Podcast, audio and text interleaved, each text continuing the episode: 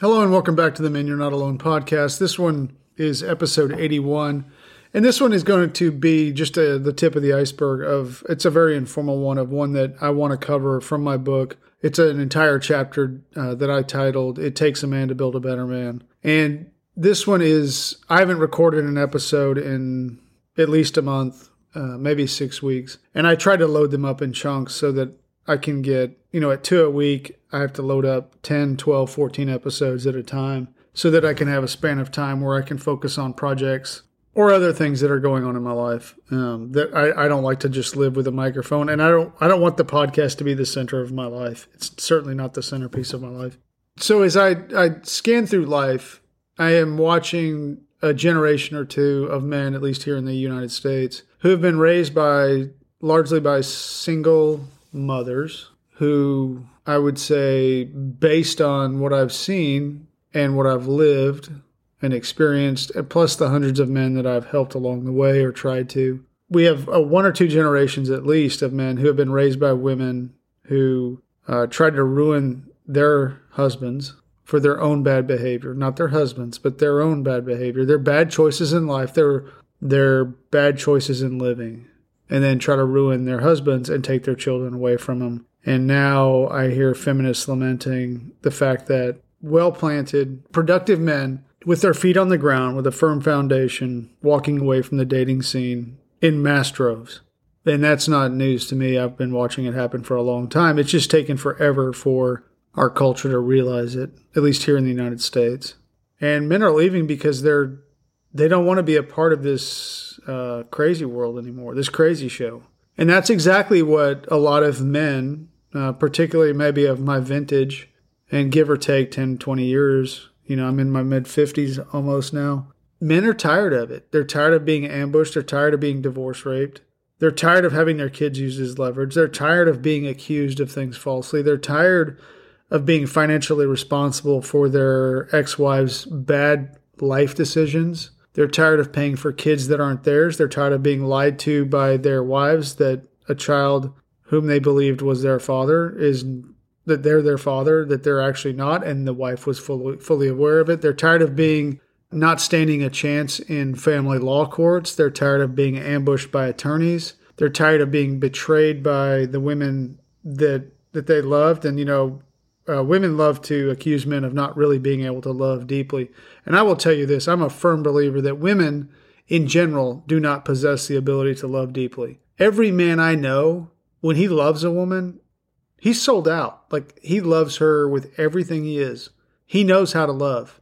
And that is a deception that has been built, I believe, by feminism to try to elevate women to the pedestal, pedestal upon which they sit, which is a false pedestal, and it's turned out to be a very empty seat in the house for most women nowadays because men don't trust them anymore. And that's not just me saying that. That is, uh, open up some magazines, open up some newspapers, do some research on men leaving the dating scene. They're done with women. They're not gonna. They're not gonna roll the dice, risk their their entire life savings. They're not gonna risk their reputations. They're not going to risk the trauma of dating what is statistically a population of females suffering from severe uh, psych disorders and mental illness. Uh, when you have as many women as you do being medicated on antidepressants and the like, I, I, what what about that is attractive to men? What is what is supposed to be attractive? To me, that sounds like women reaping a crop that they have been sowing for a long time. They, now, they're still not ready to take ownership of that. It's still a man's fault that they're all jacked up, that they're on antidepressants, Um, that that men are unav- you know emotionally unavailable, stuff like that. And I, I don't blame men a bit for it. Men have moved into, uh, they've been in a defensive posture for so long, and rather than trying to worry about whether you're in an offensive or defensive posture or whether you're going to be ambushed or betrayed, it's easier just to stop. And it's it's less nerve-wracking. You look around, at least the United States, and I would say probably a fair chunk of the world, why do you see so many men into overlanding? Why did overlanding take off the way it did?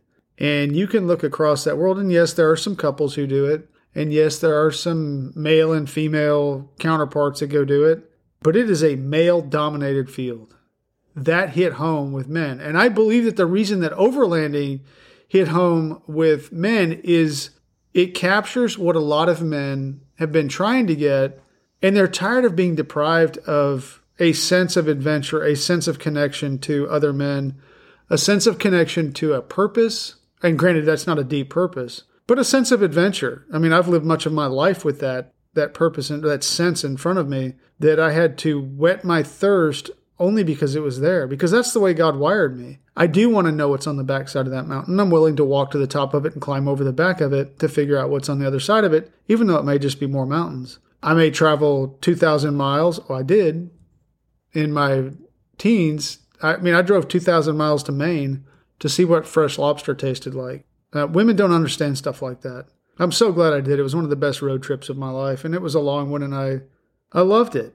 I had no money, and I drove all the way to Maine as a teenager, and I came back so awake. I was gone for, I don't even remember how long, two or three weeks maybe, and I, I didn't have a pot to piss in. I had a vehicle that I'm guessing only God held it together, because there was no other reason that vehicle should have held together for that long of a trip, where I had to change the oil, I think, three times on the trip, because I think it was somewhere right around ten thousand miles that I went on that trip, and that was a phenomenal road trip, and that's just one of countless many that I've taken.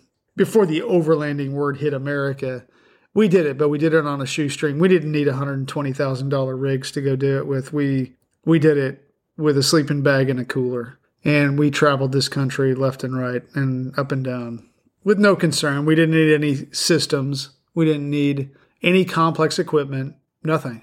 And we didn't even need much money. Anyway, but I think that the modern response of men gravitating toward overlanding and being willing to devote their money to that, their resources to that, I think it's a testament to men checking out from the dating scene. Because, you know, men who are out of the dating scene, who are not looking to get married, there's one thing that they definitely have more of, and that is disposable income. And they're not being used, their kid, they're not living in, they, they've watched so many men being used as a disposable resource that they say, screw it, and we're going to go do something else. So as I've I've watched my kids roll through the schools, um, elementary and middle school or junior high, depending on where you're at, I've watched at both of those levels, those schools were almost entirely female. From the administration to the teaching staff, everything. I, in the upper nineties, like just a, a token few male teachers, almost like they were sprinkled in uh, just to, because from the female perspective, if you have two hundred female employees at the place and you have two males, to them, that is equality. And that is the very inequality that they railed against when I was in my youth, because it wasn't fifty-fifty in the employee population. Now, like ninety-eight percent female and two percent male, that is fair. And that is equal opportunity. And men are tired of it. We're not buying it anymore. And we're not participating anymore. It's kind of like the uh, C V, whatever it was, the pandemic thing. I mean, I almost made a shirt that said, I'm just not participating in it. And that's what I would tell people. I'm sorry, I'm not. I still say it to people who are lost. When I go into people's houses and I, I greet them at the door and they stick notes on the door that they have uh, C V. And I just tell them I don't care. It doesn't matter. I'm here to fix your house and I'm going to come in and fix your house. Or you're going to lose your spot. That's the that's the real truth of it. I guess I should have been dead a hundred times. There's such an illusory deception that is taking place that I think men are aware of it. And the one place that men get clarity is either in the middle of adventure or a place where that they where they can stop and reflect. A place where it's just them out in the natural world, listening to either the sound of gravel under their boots, gravel under their tires, listening to the, the sounds of the natural world. Men can live with a clear mind if they're overlanding. And I think therein lies why men are so attracted to overlanding. And I can't say that if I had one hundred K, I would not build the most sweet overlanding rig in the world, because I would. But I don't I don't know that I'm fiscally, I'm not financially loose enough that I, even if I had it, I would find a way to use it to make money, because that's the way I'm wired. So I've, as I've watched my, my children grow up in an entirely gynocentric school system, at least in the elementary and middle school, and I'm talking like up to eighth grade. It is absolutely, it's not female dominated. It is solely, almost entirely female. Everything from the curriculum to the teaching style to how boys are handled um, that boys should act like girls and boys should be disciplined because they're supposed to think the same way as girls. But when you have an entirely female staff, of course, because there's no males, there's no men to to counteract that or balance it. And that is the equality that we have now found ourselves in. Now I'm watching I'm watching my children grow up. They are very aware of the gynocentric culture. In fact, even my daughter laments the fact that there aren't many male teachers. Her favorite teachers in large are the male teachers. Why? Because they're not obsessed with the rules. That's not all they talk about. They are there to teach. Like they want to know their students so that they can teach them well. And even my twelve-year-old daughter, it's gotten bad enough that she notices it. And she calls it out when we're sitting around the table and talking, or when we're just out just rumbling around, you know, and, and chewing the fat. They're tired of school represents the reinforcement of rules and don't be the nail that sticks out. And you do exactly what I say. It's about control. And all three of my children see it and they can't stand it because they don't need to be dictated to like they are a three-year-old. They have independent minds. They understand the difference between right and wrong and they live that out. And in elementary and middle school, in that female-dominated culture that those have become, all it be, all it was was just nagging and, and continually beating them down about rules. And you need to do what I say. It doesn't matter if what I tell you to do is right or wrong. The most important thing is that you do what I tell you to do. And I would say that that is a product of letting schools become entirely gynocentric. That is what drives men crazy in a lot of relationships. You need to do what I need to do. And the man who stands up and says, take a hike. I'm not going to do what you tell me to do. I have my own mind. I have my own ideas for my life. And I have my own opinions. I don't need you to try to direct every single aspect of my thoughts and my actions through my life. Women have been getting away with bowing up and trying to bluff their men into letting them do this. Well, more and more men are checking out of that. So we're done arguing. We are checking out. So it's fine. You just go, maybe go jump into hookup culture and you can bear the nightmare that is now bearing fruit all over the United States. And that is women in their, you know, their mid thirties, their late thirties, their forties, their fifties, and they are alone. They have no family because all they were interested in was manipulating men and being promiscuous. And it has borne emptiness in their lives. And they didn't realize that their beauty only lasts a certain amount of time. Women hit the wall pretty quick, most of them in their thirties. And they don't realize that. They think that they can keep seducing, wooing, and manipulating men just as they do in their early and mid-twenties. They think that they can keep doing this in perpetuity. And by the time they get to their mid-thirties, they're starting to wonder, like, okay, biologically, I'm not going to be able to bear children for much longer. But by that point, they've already slept with so many men that most guys don't want to touch them. Plus, most guys have already started looking for younger women. And they're getting them because the, the younger promiscuous generation is coming up. They're looking for guys with money, with resources, whatever. Plus, they're flattered that an older guy with resources is now ditching women his age to date younger women. As these women progress, and now they're just flooding the market with sob stories about, I'm getting older, I've never found the right guy, I don't have any kids, I'm all alone, you know, and they don't say, I have four cats and I push them around in a stroller on the street, or I have dogs that I put in clothes and I talk to them like they're my child, because I never thought ahead. I always thought that I could be as promiscuous as I want to be, and men will just keep flooding to my door. Women grow up with this sense that they have some kind of eternal beauty in them. And I think that women used to. But the problem is, by the time I was in my thirties, I didn't want to, I mean, I actually never. I didn't want to be with a woman. I never did in my life. But most men, I would say, they don't want to be with a woman who's slept with seventy-five or one hundred men. That's not appealing to them. So I will come back to this subject, and it's on my short list.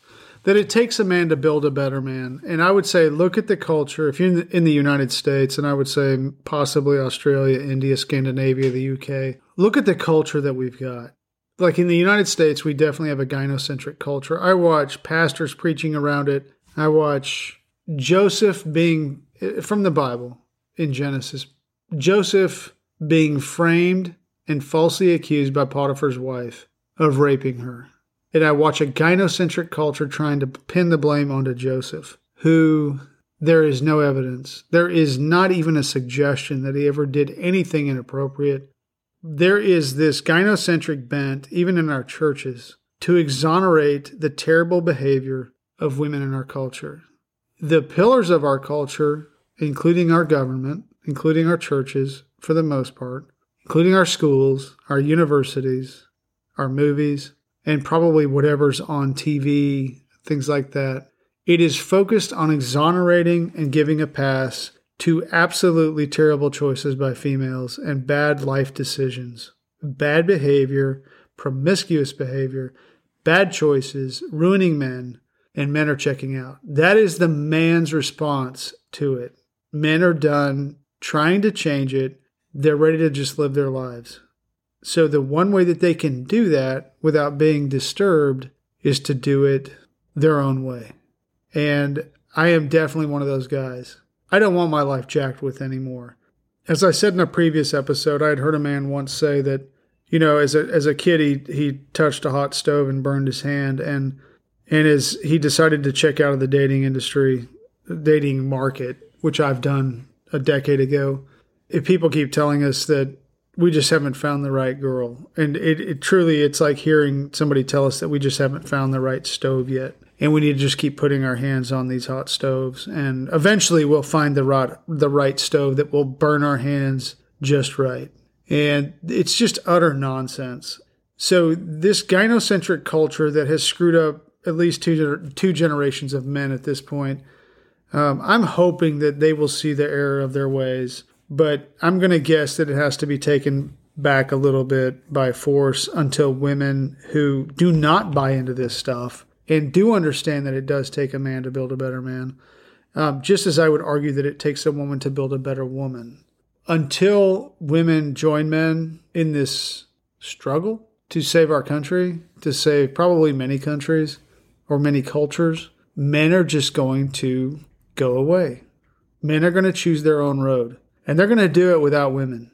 And women are going to continue to grow old and alone and lament. And I guess they can watch each other's pity party videos about how there are no good men left. And they had no fault in that. They had they played no part in that. And the one hundred men that they slept with, or the one hundred fifty men that they slept with, that they thought was really cool through their twenties and early thirties, and then realized that all of the seed that they sown, all the wind that they had sown, the wind, they are now reaping the whirlwind. And men are, they're, we're no longer empathetic to it. We're not sympathetic to it. We don't care. It's fine. You keep doing the same thing. You keep doing stupid, you're going to get stupid back. And and we're just done devoting our lives to it. So I will leave this one at that, and I will come back to it. And, and the point of this is that it does take a man to build a better man. If you're a man and you have a son, you stay involved. You do whatever it takes to stay involved in that boy's life or those boys' lives. If you have a daughter and you're a father, you raise her well. I don't care if you see her four point three days a month, whatever it might be that you got shafted in in the courts. You take those days and you ask God to help you. And you use those to help your daughter develop boundaries for herself so that she does not follow in the same path that the gynocentric culture of the United States and other countries is trying to convince young women that that it will bear fruit in their lives, and it will bear fruit. But if you follow the culture, you will turn fifty, you'll have four cats, and you'll be pushing them up and down the street in a stroller thinking that this is absolutely normal. And it's really an asylum out in the street, out in the public now. You don't want your daughter going there, and you want to make your sons wise to what women have become, a lot of them. And they need to be picky. They need to be very discerning and very picky. So I'll come back to this. And in the meantime, if you're a man, build a better man, because you're the only one who can do it. I'll catch you on the next one.